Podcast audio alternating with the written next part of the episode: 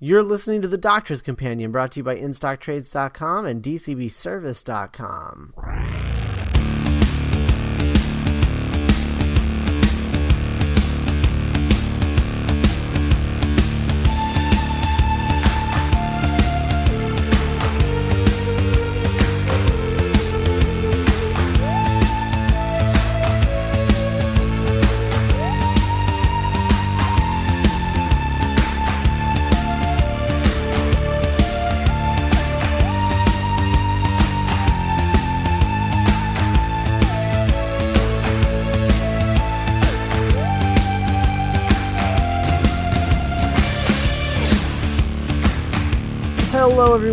welcome to the third episode in a row of The Doctor's Companion.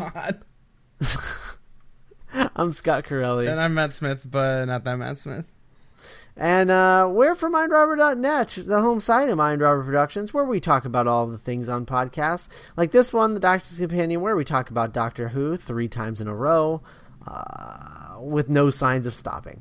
Uh, the Mind Robbers Versus, where we pick a show we love and talk about it episode by episode. Uh, currently, uh, we've been alternating between Superman the animated series and Batman the animated series.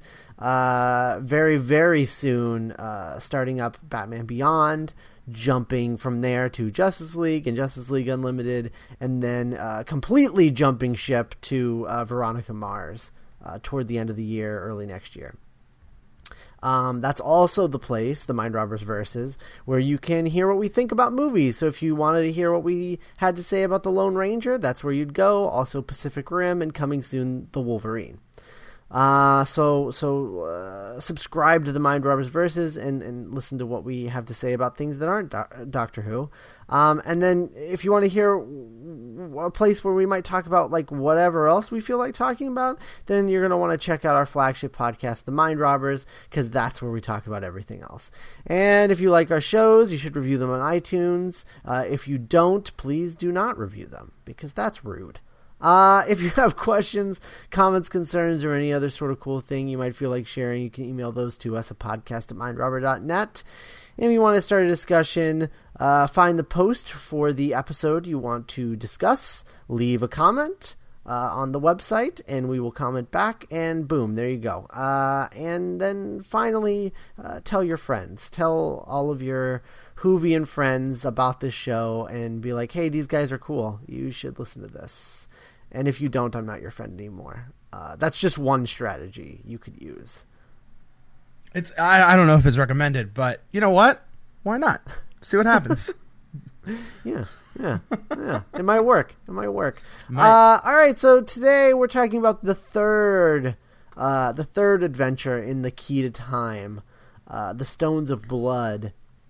And uh, I'm assuming there's got to be some sort of background of significance for this. So, uh, Matt, take it away. Yeah, there's no background of significance. Um, no, that's that's a joke. Uh, Stones of Blood, notable, I think, most importantly, that uh, if you ever was wondering, hey, I wonder what the hundredth adventure of Doctor Who is. This is the hundredth adventure of Doctor Who.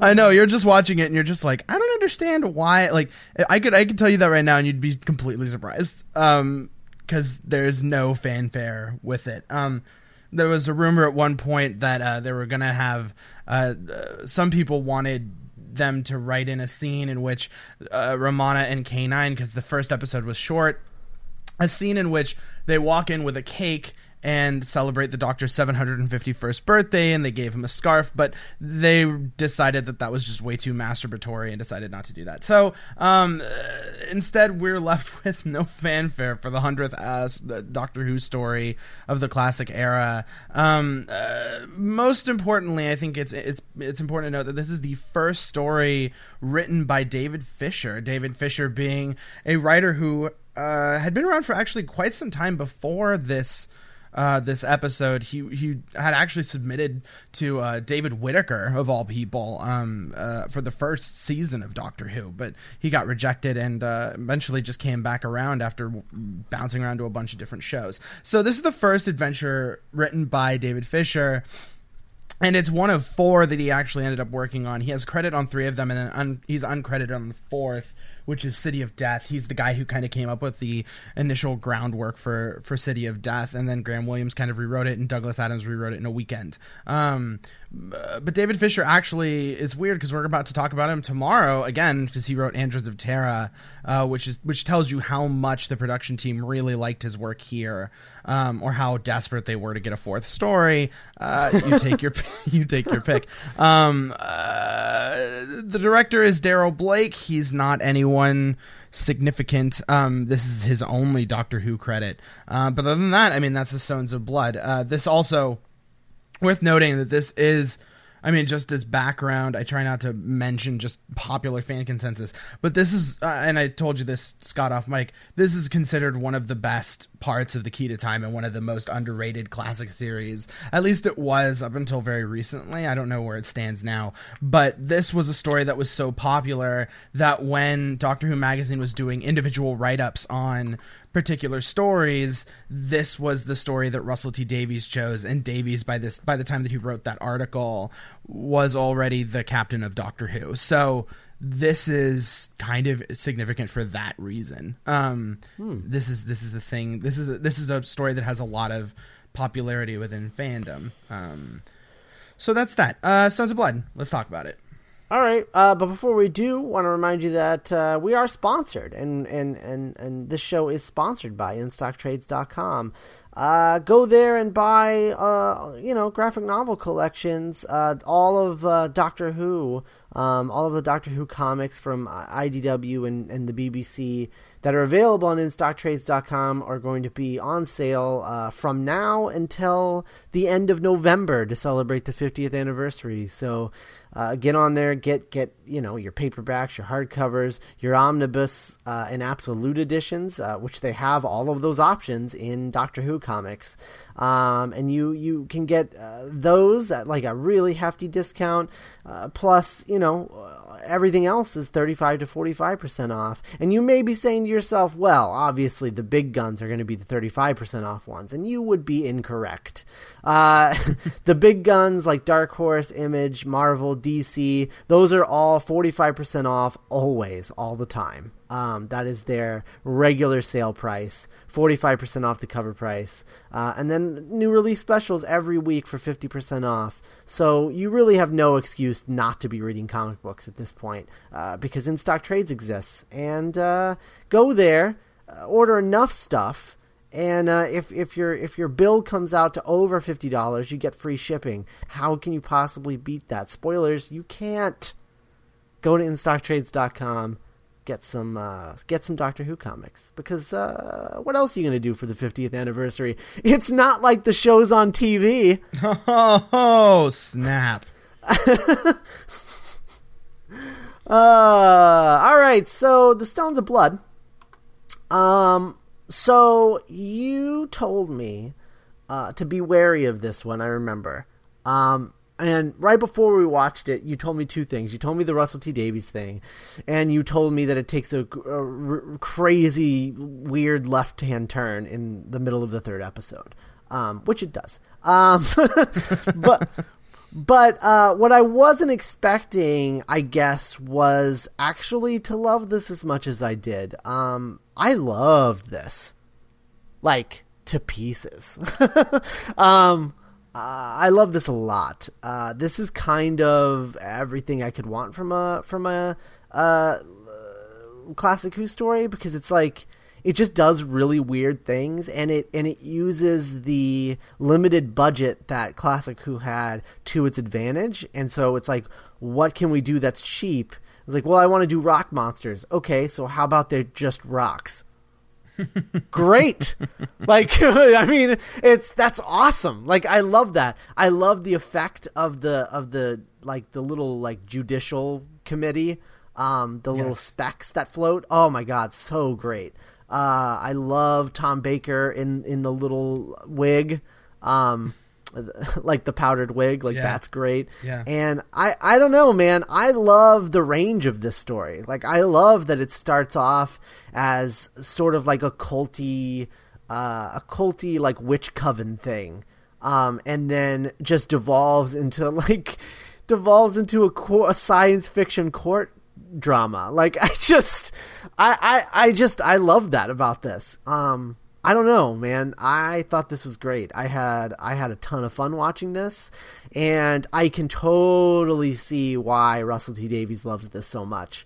Um, for, I mean, so many reasons. Least of which being, uh, I mean, the the woman, the professor character is such a Russell T Davies character, and the way that she interacts with the Doctor, like when they're just working on that laser gun thing, mm-hmm. and they're just like they're just like talking, they're just having a conversation that really has little to do with anything, and it just it felt like I was watching Russell T Davies Doctor Who because that's that's the thing that would happen all the time on that show.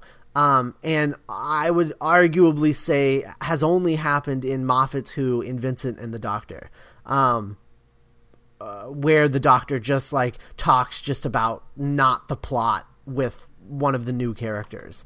Um, and that happened all the time in the Russell T Davies era, and and and and uh, really, that's one of the things that was lost in the Moffat era because when you cut out two parters, uh, you you uh, squeeze all the air out of your stories, um, and then you lose a lot of what makes them special.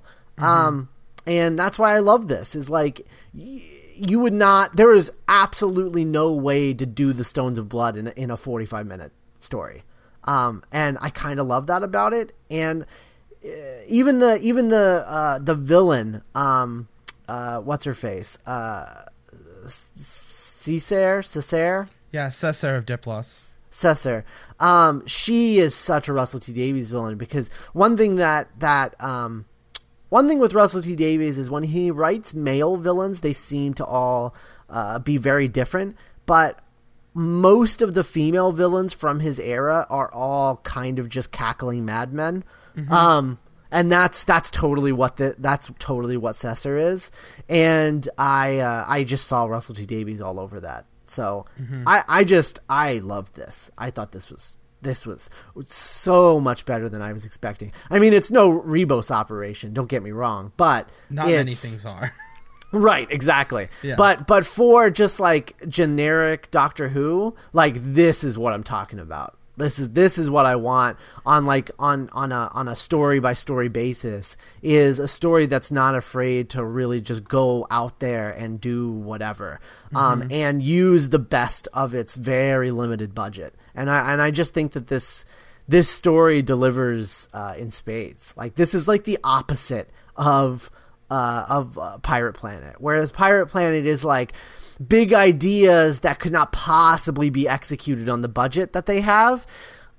This is big ideas that uh, David Fisher um, and Darrol Blake, I would assume, and and uh, Graham Williams maybe because if he's back on va- back from vacation at this point, um, maybe the combination of them were like they took those big ideas and they're like, remember that didn't work in the Pirate Planet? Let's try and figure these out and make them work on this budget, and they just totally did. It's just oh, it's so good. Mm-hmm.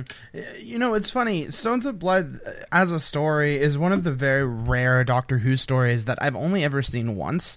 Um, uh, the way that the blog was constructed is I would watch the episode, then I would go back and blog it and watch it at the same time, more or less. And so that means that I basically watched everything I did for that blog twice. Uh, mm-hmm. When I did the Key to Time, uh, Stones of Blood was one that I had given to Cassandra to to to write up, and um uh, so i only watched this once and i basically only had time to watch this once because as soon as i'd finished pirate planet i watched this and then dove right into androids of tara. And the thing about stones of blood that's interesting is like i mentioned the third episode left turn because it's very jarring if you don't know it's coming um and really just kind of reframes the whole thing in a context that i think you're not necessarily ready for if you're not warned about it. Um and I think I might have been a little bit warned about it, but I don't think I was warned hard enough about it, which is why I kind of come down hard on warning people about it. Um, so I've only seen this once, and so it's always been colored by that one time where I just thought where I kind of lost interest when the Megaras showed up, and I was just like, I don't know, the court drama. I was really interested in like the druid, um, uh, gothic aspect of it. It really reminds me a lot of what I love about something like the demons, um, just in the way that that is about like rural paganism as a thing and, and culty druid stuff. Um, so it reminded me a lot of that, and I remember the first time being really disappointed. But watching it again, I am completely with you. Um, this was awesome. Um, this was so much better than I was expecting it to be. Um, I think if I have one complaint, there's a, and I don't know why. Maybe I'm just expecting to hate it, but I feel like this at times moved just a little too slow for me. Um, but only a hair. But the rest of it was so good that I really didn't even care by the end of the by the end of the thing because I just I was having such a good time. I thought it was fascinating and done in such a way that um, the reason the left turn's the left turn is because uh, the story that you're watching and Fisher does this in all of his other story well not Androids of Tara but he does it in um in in Creature from the Pit where the solution to Creature from the Pit is seemingly solved about 5 minutes into episode 3 and then episode 4 is just uh why did we do this runaround? And the reason for that, I'm convinced, um, is because the director for Creature from the Pit had no idea what to do with it, was focusing on that story in the way that I was focusing on that story. But the thing about it is, like, Darrol Blake, in directing this, um, does some good things, but more than anything, understands that the story that Fisher's telling is not the story of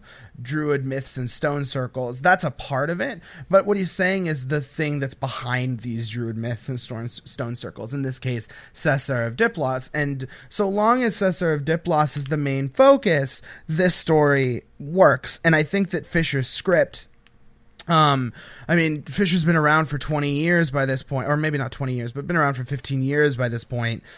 He's smart. He knows what he's doing. Uh, I feel like the guy's operating on a level that's very sophisticated and shockingly so um, mm-hmm. for a guy who is so concerned with writing essentially children's television. Um, and I love this for all the reasons that you said. I think it's clever, it's smart, it's funny. The doctor in that silly wig is genius, and watching him. Mm-hmm outthink the Megarans is really fantastic. Um, I love this. I really did. This was this uh. is this was great. Um, uh. Like I was just watching the opening of this, like the first two and a half episodes, and I was just like, "Oh my god, we're just doing the demons," and I couldn't care less. Like, I mean, I just loved that. it just yeah, so yeah. good. Oh my god, I it's so so amazing. Um, uh, it's funny because I watch, uh, thinking about this and thinking about the third, the turn that's in the middle of episode three. Because basically, if you haven't seen this, and I can't imagine why you'd listen if you haven't seen it, but uh, the turn is like the Doctor and Romana land on Earth, and when they land on Earth, they come across this stone circle and this druid myth thing, this cult idea, and then they go off and have this adventure and then about at the end of episode 2 Romana is transported to a trans-dimensional spaceship that is kind of in orbit around earth or stuck in a time vortex around earth. And then about halfway through the episode the doctor joins and when the doctor and Romana get on the ship they set free these little tiny light beings. And by light beings i mean like shimmers of light that are just bureaucratic nightmares. And the story the story turns from this story about druid legend that's really kind of interesting and gothic and wonderful into the story that is just about like court politics. Like yeah. in a way that's bizarre. So like if you're not ready for that to happen like this story definitely lends itself to you gotta watch it twice. Like you have to watch it twice after some time uh, percolating. Like this this really lends itself to rewatching. But um if you're not ready for that, you're not going to like it. But if you're ready for it, you kind of know it's coming, and you get what that Fisher is doing is telling the story of the Doctor bringing down this the the Cessair, the Cessair character. I think you're in for a good time, um, because I think it's really important. Uh, so yeah, I mean, just it was it's so great. It's so so so yeah. so great. Yeah, my my my one and only complaint that I have about this is is that the uh it felt like it felt like uh, David Fisher was writing this script and was like, "Oh my god!" Like he was just so in love with the concept, in love with the story, and then he got to the very end and was just like, "Oh ah, d- uh, damn it! I have to have the key to time." and was like, uh, "She's wearing a necklace," and he yanks it off, and that's the key. and when that happened, I just laugh because I knew that's exactly what happened. Like, there's no way. Um, it was just such an afterthought. It was it was so funny, uh, and like that's not to say I would wa- have wanted it any other way because I I I rather that than it shoehorned into the story somehow. Um, but it's it was just so funny. Mm-hmm. It's so it's so clever. Like it's just like it's just like I love that the doctor just uh, there's this thing about the key to time so far, which is that the doctor figures out what the key is very early, what the segment is, and then he just kind of goes through the motion until he can get ready to to grab the key. Um, and I like that structure because uh, it, it it it it allows this it allows this season to be tremendously unsatisfying if that makes sense because and i say that i say that because you walk into the season you just expect every scene to be about the key to time you know like you expect mm-hmm. it to just be about that if you hear when you hear that season 16 is about the key to time and the doctor's quest for the key to time you expect everything to be about the key and if i have a complaint I, that is a complaint but to be fair we also watched the classic series do a a big overarching story, and the best that we came up with was Trial of a Time Lord, and I think that Trial of a Time Lord is good, not great. Um, mm-hmm. And I think that because stretching a serialized mystery over the course of 26 episodes would be a lot for any people, for anyone. Um, I think that doing it this way and having the segments be an afterthought is a great way to make the whole season matter as a whole while also being able to tell fun stories like this. Like, if this were a story that included the Black Guardian, and I mean, I know the White Guardian has a line in there, but that included the Black Guardian and that that stupid character who shows up in um, the Shadow, I suppose, just to preview that idea. Um, I wouldn't be as interested in this, but making this just a story of the Doctor being on this quest and just kind of going around and not making it a larger into the larger context, I think really helps this season more that I'm rewatching it now because it makes it so much more standalone. You can watch the Ribos operation and be wholly satisfied, not feel like you have to watch the rest. And same here. Like I feel like I could pick this story up anytime and just love mm-hmm. it every time. Um, mm-hmm. and I think that's to that's to this story's credit and to the season's credit because they I I don't think it was their goal, but they're creating disparate discrete parts and making all of those discrete parts work in a way that's believable and enjoyable. Um, yes.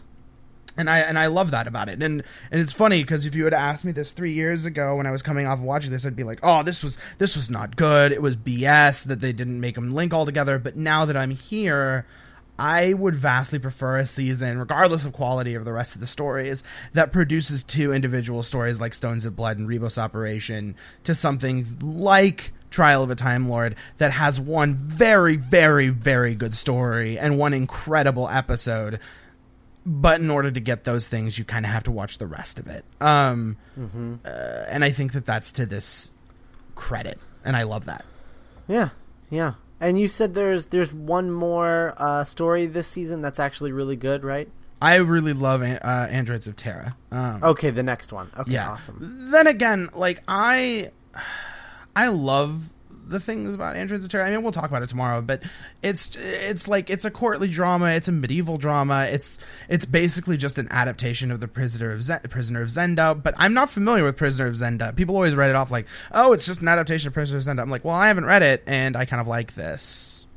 So, so it's kind of good. It reminds me of like when we on Versus talked about that ventriloquist episode that was just a redo of um Psycho, Psycho 2. 2. Yeah. So I mean, uh, it makes it so that I don't care. I have the thing that I like, and, and I can have both of those things. Like I don't care. Yeah. I kind of don't care if a story is remade. If both are good, I don't really care. Um, mm-hmm. And Androids of Tara. I mean, there's just oh, there's so much stuff that I love about it. But we'll talk about it tomorrow. I want to go. I, I could just go and start talking about it, but I'm not going to. Um, which is which is which is a good which is a, which is a sign of the times. Um, the one thing that I will admit about this story that I think is just utterly utterly brilliant is um uh, making the budget work in a way that is both ludicrous and honestly terrifying. And that scene is the scene in which the Ogri, um, these giant monolith stone circle things, come across this these two campers in a campsite, and I love just oh right the post coitus campers, the post the post coitus campers. And my favorite thing about them is that there's just like they just they're outside and then they like come out of their tent and there's just these two just like stone rocks in front of them and they're just Mm-hmm. like hmm it's, it's weird um and Well, well, what else would you think? You know? I, I, oh, I'm I'm totally with them on it. I didn't. I don't. I don't mean to say that they're not. They're not totally justified. But knowing that they, these stones are just completely insane, like they're just ludicrously silly. Um, I just love the juxtaposition. Like it's just a weird, only Doctor Who can do it juxtaposition. Yeah. In that you know you have these stones, and it is just a ridiculous image. It is just like there's these glowing Stonehenge stones just kind of looking at these two campers and like it is at all times menacing and ridiculously over the top campy and, And and let let me stop you right there. For those of you who haven't watched this, when we say looking, uh, we mean they're just stones that are sitting there. They don't have eyes or mouths. They don't communicate. They're just uh, like what five, six foot tall, just stone wedges yeah. that are just there. They're just rocks. Yeah. they're not. They have no personality or anything. They glow, but They're not but that's walking it. around. Like yeah, and and they kind of glow. Like even the glowing is somewhat questionable. Yeah. Most oh, of the time they just sort It's of roll around. suspect. Yeah. Um, eh, they're just rocks. Um, and and this scene is like if the, if if in a Friday the Thirteenth movie, instead of the campers coming out and being greeted by Jason, they were just greeted by a six foot tall stone wedge. and that sounds great. Um, it just sounds so awesome. Like it's just it's so fun. And I just, I remember watching this the first time and just cackling because like yeah, well, the first time I watched Doctor Who, I was watching mostly for the sort of ludicrous silliness that the show is wont to do, and th- this absolutely gave me that in that one scene. it's just so funny. Oh, it's so it's so so funny. Um, well, I mean, I guess I guess that's that's that's really all I have to say, except to also I guess point out that the Megara I didn't really like them the first time, but now this time I I love them. They are Yeah, they are, they are wonderful. Oh my god. And Tom Baker, uh, he knows how to hold an eye line. I'm Oh, yeah. impressed. Oh yeah. Yeah, he's really good at that. Uh, uh, he's certainly better than Daniel Radcliffe, right? Well, yeah. Um, uh, uh, but it's it's really impressive because they do manage to make it all match up and in a way that is believable. And it's funny because looking at it, like Fisher as a writer just does with the Doctor what I like to see with the Doctor, and I don't know how to explain that. But if you look at like, I mean, we didn't really talk about it on the Pirate Planet, but the Pirate Planet has so much Tom Baker in excess. Um, uh, he's really just chewing the scenery and chewing the jokes, and you know, having a very good time with it. Um, Looking at this, like, it's not that it's not that his performance is constrained in the way that his performance is constrained under Hinchcliffe. It's that Fisher is writing him in such a way that it really just gets to his strengths without him being a d bag. Um, and I like that. Um, and I don't think I appreciated it the first time because I was still trying to get a beat on Tom Baker. And watching it now and being somewhat of a, I guess, Tom Baker apologist, um, uh, I, I find I like it. Like this is a really good story for him. Uh, I think Ribos is probably stronger for him, but you know he's really great here. Um, and that moment where he pulls out that wig is just genius. Like it's so exquisitely timed because he's because he's just like, well, I'll be the defendant, and he just out of his pocket pulls out this wig that's supposed to cover his head and just doesn't even cover his hair. Um, and and he just does it so well. And Romana's the whole time just sitting there, just going, just going, what the what the hell? Like what what are you doing? Um, Also, I uh, love that Romana one changes her outfit every every story. Yeah. and in this story, she changes it twice. She does. She does. And it's and it's great. She I mean, I guess I think the best story to talk about Romana 1 is actually Androids of Tara because I think it's a remarkably good story for her for a number of reasons. But c- uh, one because Androids of Tara does have my favorite Romana 1 outfit, but two because I, I think that she's really good here. Um, Mm-hmm. I think that she like she has. There's this thing about it where,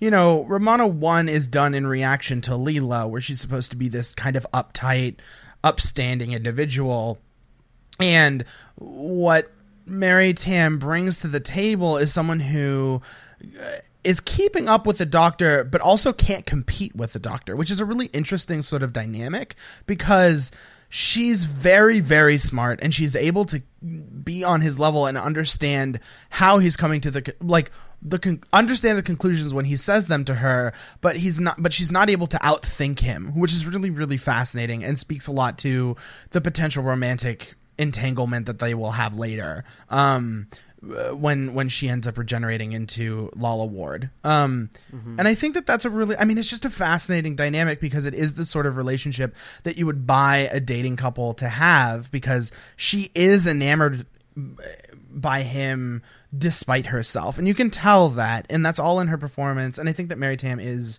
really really wonderful um in, in in a way that I never had appreciated before. There's also it also helps that I'm going through uh the big finish adventures with her right now which I think are actually really really great. Um but I just I really appreciate her in a way that I hadn't before and it's really making me happy that I'm watching this now cuz I didn't like her the first time and now I really do. either. so Yeah. yeah Also, uh, K9. I uh, I get it now. what, get like what? honestly, I I never really got K9 before. Um, I never really got the appeal. Like I was like, okay, but uh, I kind of like him this time. Like I love that moment where she mentions a dog and he's like, a dog, and she's like, what? Do you have a dog? And he's like, boy, do I? Like I just like I just love that. I love how much he loves K9. yes Um, and uh, I just uh, I like that. And K9 is uh, she's just she's asking him about tennis, and she and he's just like you know table tennis, blah blah, blah. and she's just like oh forget it. And he's like okay, deleting memory files of tennis. and I'm just like oh I love that. I don't know. Yeah. No, I, I totally agree. I think that he's like I- I think it's I think it's weird because K9 is the sort of thing that has really mass child appeal. Like he really appeals to kids and stuff. And like there's a part of me that really likes K9. There's a part of me that also realizes that K9 is basically just a laser on wheels. But but what what you're right. What makes K9 charming is the relationship between him and the Doctor, or specifically how the Doctor views K9. Because Tom Baker can sometimes come come across as very condescending towards his his little pet dog.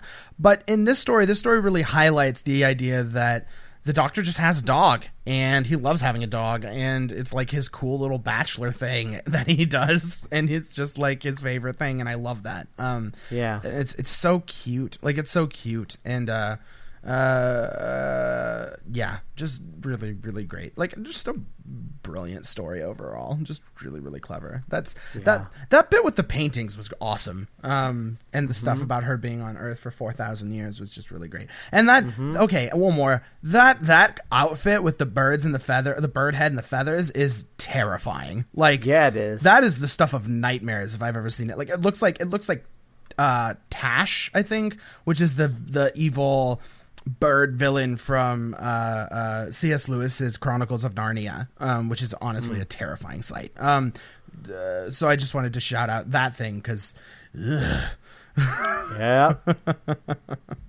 also, there is nothing I love more than I was, and I, they didn't do it, and I was really hoping they would because then I was going to immediately feel the Russell T Davies of it all. But the way this story opens with um with the uh, the people like at the stones and like doing this whole like blood ritual thing. Um, and then, then the guy, the the doctor comes to that mansion and he goes and he knocks on the door and and the guy in the robe hears the knock and he just like takes the robe off and he's in like a sweater vest and a tie. I loved that so much. Like, but I was hoping that he would just totally like drop the the uh, the the crazy evil guy, uh, uh, like cult guy speak, and just totally just drop into, uh, oh, I wonder who's at the door, like, just like super friendly. That's what I was hoping for because that would have amused me to no end. But Were but if Um, only. Were yeah, if were only. but if only. But but I did love him taking off the robe and just being in a sweater vest and tie. That was the best. That's so good. it's like someone taking off a mask and then wearing a mask under the mask. Like Yeah. at a certain point, breathe a little. You know. Oh, yeah. all right. Well, before we wrap it up, I want to remind you that today's episode is brought to you by DCBService.com. DCBS, the site that lets you pre-order all your monthly comic book statues, action figures, and anything else you can get from a local comic book shop. You place your orders three months in advance with monthly discount specials up to 75% off and regular discounts of 40% off. Ship as often as you like with orders as large or small as you like. You only pay $6.95 in flat rate shipping, so thanks to DCBService.com. Tomorrow we're back with another uh, installment of the Key to Time with uh, the Androids of Tara, and Yes. uh, I'm looking forward to it because it's another one written by David Fisher, um, who I am now I'm now looking forward to uh, his stories. Because Yeah. I because if you remember, I I I I didn't hate the Leisure Hive either. Either if you remember. Yeah, I suppose he did do the the Leisure Hive. Hmm. Yeah. So uh, now, now I've heard not good things about the creature from the pit, but I am very interested. Yeah. Well, I don't, I don't, I don't like Creature from the Pit, but I, I like the first like, I like the first three episodes and five to seven minutes of key of Creature from the Pit, and then it just be it, the direction is such that it really just doesn't carry the narrative in the way that it needs to. Um, Ah. Which is which is which is I think the biggest problem. Um, so well, I'm certainly interested. sure, absolutely, absolutely. Um, so yeah, we will uh, we'll see you tomorrow with the Androids of Tara. Bye, guys. Bye.